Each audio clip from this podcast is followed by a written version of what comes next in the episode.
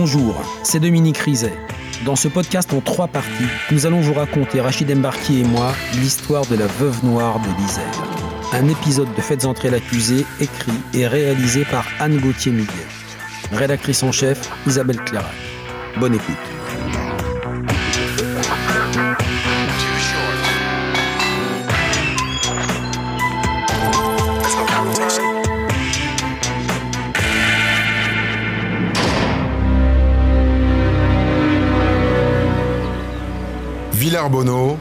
Au cœur du Grésivaudan, la vallée des bûcherons et des charpentiers, à 15 km de Grenoble. Ce vendredi 31 octobre 2008, il est un peu plus de 7 heures du matin quand un promeneur découvre une voiture calcinée dans un champ. Adjudant-chef Patrick Laura Ronco, section de recherche de Grenoble. On voit la voiture qui est stationnée dans un champ, euh, en bordure d'une voie SNCF, cachée des habitations par de la végétation. Il n'y a plus de vitres, les pneumatiques sont quasiment, euh, ont quasiment tout fondu, les vitres donc, ont toutes fondu aussi, euh, voilà. Donc on s'approche de la voiture, on voit euh, un corps calciné à l'arrière de la voiture, et sur ce corps on n'a plus les jambes et plus les bras qui ont vraisemblablement brûlé.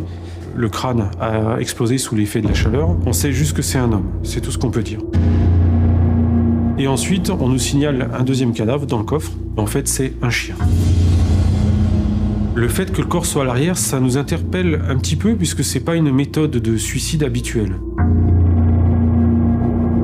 Un mort à l'arrière et une clé de contact introuvable. À ce moment-là, on se dit, ça ne peut plus être un suicide, on s'en écarte de plus en plus. On n'a que des éléments qui nous orientent vers l'homicide. Pas de portefeuille, pas de téléphone, un cadavre méconnaissable. Les seules choses qu'on arrive à voir immédiatement, c'est une partie de plaque d'immatriculation. Donc 152 B quelque chose 38. Major Joël Graya, section de recherche de Grenoble. Et là, on voit que l'immatriculation du véhicule correspond à une personne qui habite à 100-200 mètres des lieux où on est, à savoir Monsieur Cano Daniel.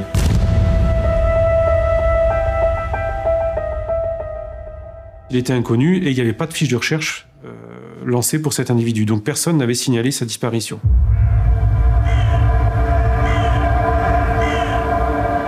Les gendarmes se rendent chez ce Daniel Cano, à 200 mètres de la voie ferrée. Personne.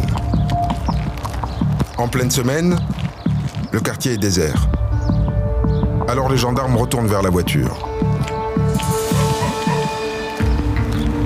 Quelques minutes après, on a une dame qui arrive avec une laisse de chien.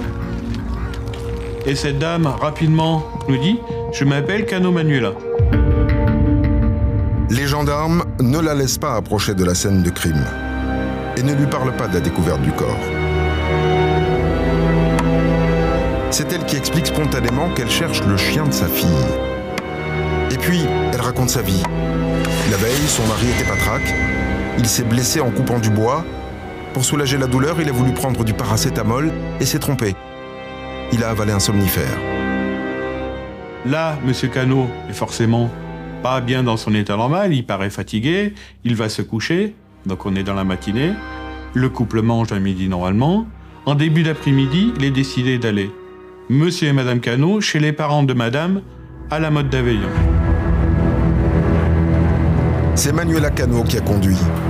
Son mari était bien trop fatigué. D'ailleurs, chez ses beaux-parents, il a dormi tout l'après-midi.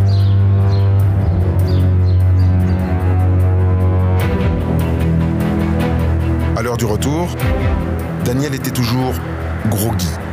Madame Cano conduit le véhicule et Monsieur Cano s'assoit sur la banquette arrière. Cette position de la banquette arrière, c'est la position dans laquelle on retrouve le cadavre le lendemain. Quand ils sont arrivés à Villarbonneau, il faisait presque nuit. Daniel Cano, qui était toujours patraque, a alors voulu s'occuper de ses oiseaux exotiques, son dada.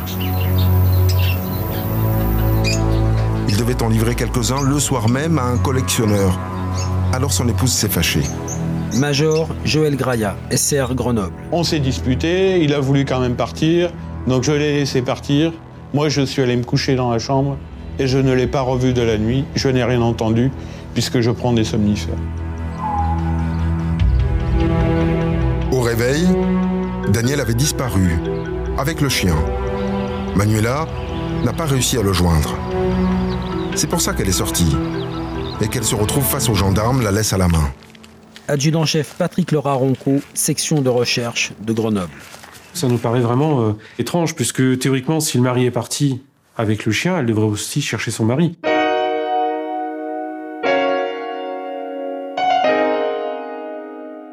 Les gendarmes n'ont pas la preuve que le squelette dans la voiture est bien celui de Daniel Cano. Mais tout porte à le croire. Alors, ils vont faire comme si. Ils commencent donc leur enquête chez lui. Son épouse leur ouvre grand la porte.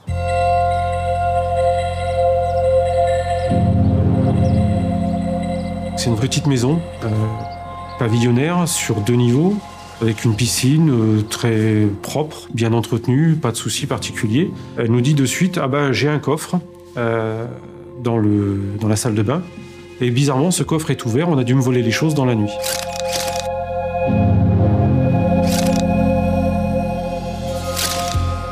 Et là, on émet un doute sur le vol, ou tout du moins sur un vol d'une personne inconnue de la famille, puisque en fait, il y a à la fois une clé et un code à faire. Et euh, le code n'est pas forcé.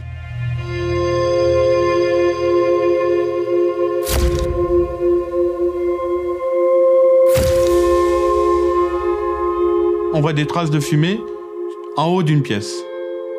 Rapidement, on, va, on, se dirige vers cette pièce, et là, on voit une pièce entièrement calcinée.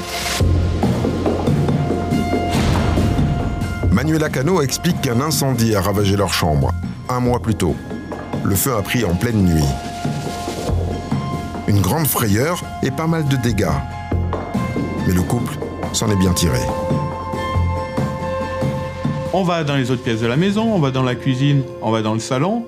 Et là, autre élément troublant, on trouve les affaires de Monsieur Daniel Cano. On trouve son téléphone, on trouve ses papiers, on trouve plein de choses. Elle dit avoir appelé son mari, mais le téléphone de son mari est dans son domicile. Si toutes les affaires de Daniel Cano sont à la maison, c'est peut-être parce qu'il n'est pas ressorti finalement la veille au soir. Les gendarmes décident de mettre sa femme sous pression. Direction la gendarmerie de Mélan. Mais Manuela Cano ne tient pas de choc.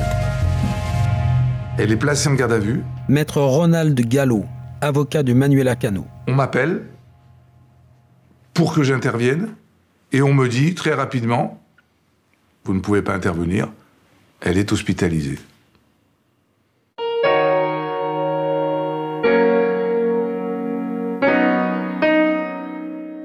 Dominique, le corps a été très abîmé par l'incendie. Est-ce que les médecins légistes arrivent à déterminer les causes de la mort? Non, parce que vous l'avez dit, le corps il est en très grande partie détruit. Il ne reste qu'un squelette ou des morceaux de squelette calcinés. La boîte crânienne a explosé sous l'effet de la chaleur. Il y a quelques os, euh, des dents, des organes carbonisés et un peu de sang gélifié. Les experts appellent ça du sang cuit. hein. Donc aucun élément biologique qui permette d'établir les causes de la mort, étranglement, asphyxie, mort par arme à feu, arme blanche, des suites d'un coup, rien de tout ça. En revanche, en revanche, les experts vont réussir à faire des prélèvements dans ce sang gélifié afin de faire une analyse génétique, parce que maintenant, il s'agit de savoir si le corps qui était dans cette voiture est bien celui de Daniel Cano. Et la toxicologie? La toxicologie, ça va marcher, parce que les experts vont réussir à déceler des traces de médicaments dans les tissus qu'ils vont analyser, les tissus brûlés. Alors il y a un anxiolytique qui s'appelle la siamémazine et deux somnifères, le zopiclone et le zolpidem. Bah, Une véritable pharmacie, en somme. Est-ce que ces médicaments marchent ensemble? Ce qui est certain, c'est qu'il est déconseillé de prendre ces médicaments en même temps. En tout cas, ça ne ressemble pas à une prescription médicale. Et est-ce que Manuela Cano sait si son mari prenait ce type de médicaments Alors, ce qui est certain, c'est que le matin de la découverte du corps, elle a parlé rapidement avec les gendarmes et elle leur a dit Mon mari, il a mal accepté la mort de sa maman et comme il avait du mal à dormir, de temps en temps, il prenait des somnifères, il prenait mes médicaments, à moi. Et ça, les gendarmes aimeraient bien en reparler avec Manuela Cano, mais elle est toujours à l'hôpital. Alexandre Achard, un voisin. Je suis scié. Scié. C'est dur parce que les connaissant bien, euh, sans, sans souci, la famille sans souci, on n'aurait jamais pensé ça. Dans le lotissement des canaux, une seule voisine rapporte aux gendarmes un élément intéressant. Major Joël Graya, section de recherche de Grenoble. Elle, elle dit vers minuit 45, j'ai entendu une détonation. Ça peut être les pneus qui éclatent, des substances dans le véhicule qui éclatent, donc ça nous rapproche à un incendie, on va dire, vers minuit. Ce que les voisins n'ont pas loupé en revanche, c'est le feu qui a pris un mois plus tôt dans la chambre des canaux. La maison d'abord, et puis la voiture.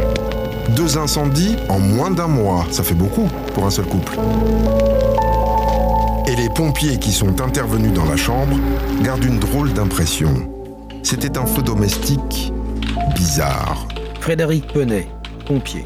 Une partie de l'incendie a déjà été éteinte par les voisins. On fait le déblai de cette chambre au rez-de-chaussée et euh, on fait tout ça dans un calme euh, presque surréaliste. Quoi. C'est, euh, parce que d'habitude, on... voilà, il y a des gens qui viennent, ils, ils, viennent voir ce qui a brûlé, ils essayent de récupérer euh, des choses. Ils, voilà, ils, il y a une partie d'eux qui, part euh, quand ça brûle. Et là, rien. Madame Cano est euh, sur son canapé dans le salon, assise, et, elle attend que l'incendie se termine et qu'on on range nos affaires et qu'on reparte. Elle est complètement extérieure à tout ça. Étonnés par le comportement de la propriétaire, les pompiers ont aussi été surpris par son explication.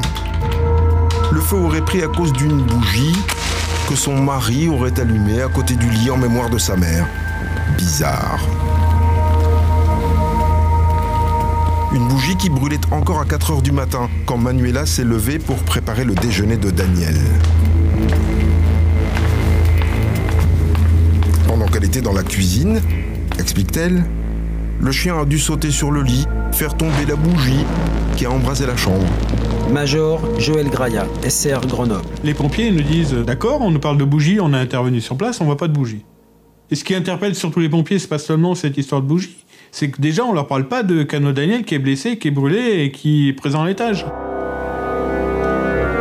À aucun moment, Manuela Cano n'a signalé aux pompiers que son mari s'était réveillé in extremis, qu'elle avait dû l'aider à se réfugier au premier étage où il s'est rendormi malgré des brûlures aux mains et aux pieds. Ce sont les pompiers qui ont découvert le blessé en faisant le tour de la maison. Là encore, c'est pas banal. Daniel Cano a été transporté à l'hôpital où les analyses de sang ont révélé des traces de somnifères. Une semaine après la découverte du crime, la juge reçoit la réponse du labo. Les experts ont comparé l'ADN du cadavre à celui qui a été prélevé sur une brosse à dents de Daniel Cano. Et c'est bien lui qui a été retrouvé carbonisé dans la voiture. Cette confirmation fait de sa femme le suspect numéro un.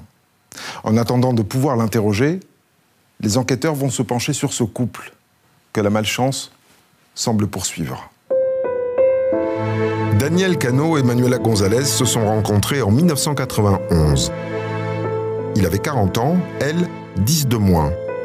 Un coup de foudre. Mireille Goureux, amie de Manuela Cano.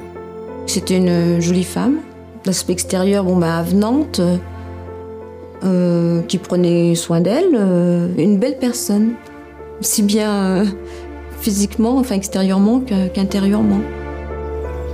Les amoureux ont emménagé ensemble pour se marier six ans plus tard.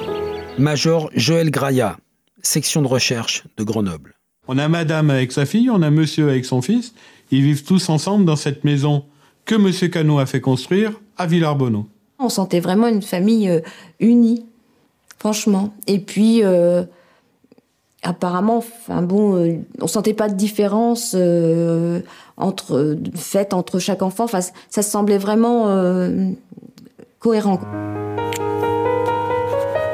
La colonne vertébrale de la famille. Pendant des années, Manuela Cano s'est parfaitement occupée de la maison et des deux enfants. Sa fille, Virginie, qui n'a qu'un an de plus que Nicolas, le fils de Daniel. Et le petit garçon s'est beaucoup attaché à sa belle-mère. Maître François Leclerc, avocat des parties civiles.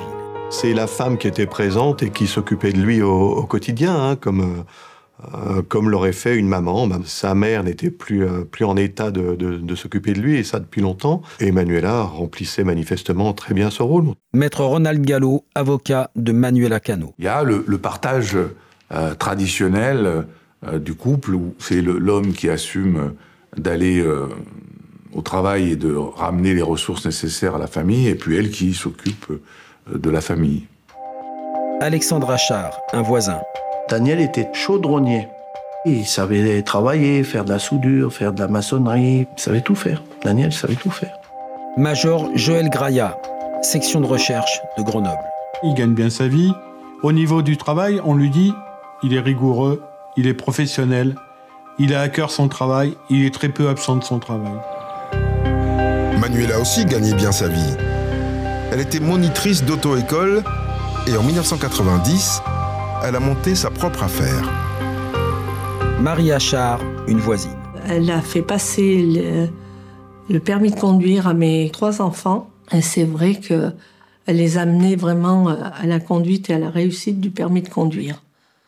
Elle savait son travail, elle savait mener son, son, son auto-école et elle s'en occupait beaucoup. En 2004, les choses se sont pourtant gâtées. Manuela Cano a sérieusement dérapé. Major Joël Graya, SR Grenoble. Madame Cano est impliquée dans des escroqueries au permis de conduire, où elle fait passer des permis de conduire à des personnes issues du genre du voyage, pour aider ces personnes à des relations proches avec une personne qui fait passer les permis. Contre rémunération, ces personnes arrivaient à avoir le permis. La petite combine de Manuela Cano s'est ébruitée. Une enquête a été ouverte.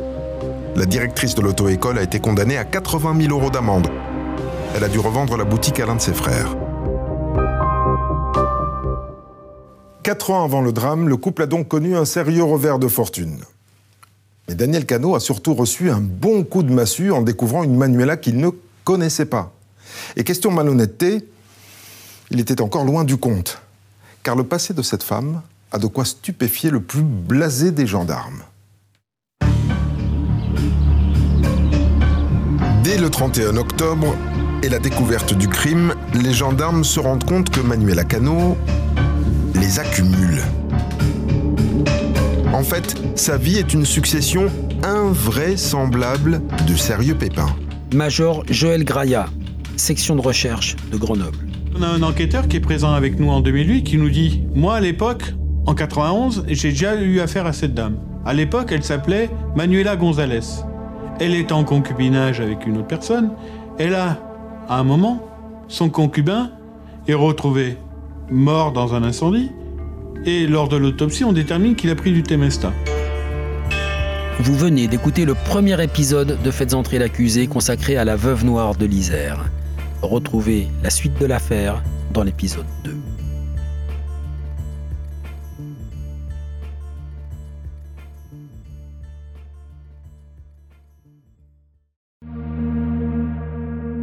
Bonjour, c'est Dominique Rizet. Une poignée de secondes, voilà tout ce qu'il faut pour qu'une vie bascule. Juste une poignée de secondes. Un sursaut, un instant où le destin bifurque dans une direction ou dans l'autre. Sur le coup, je pensais pas qu'il était mort parce que je voyais pas de sang, on voyait rien quoi en fait. Sébastien s'est jeté sur son père.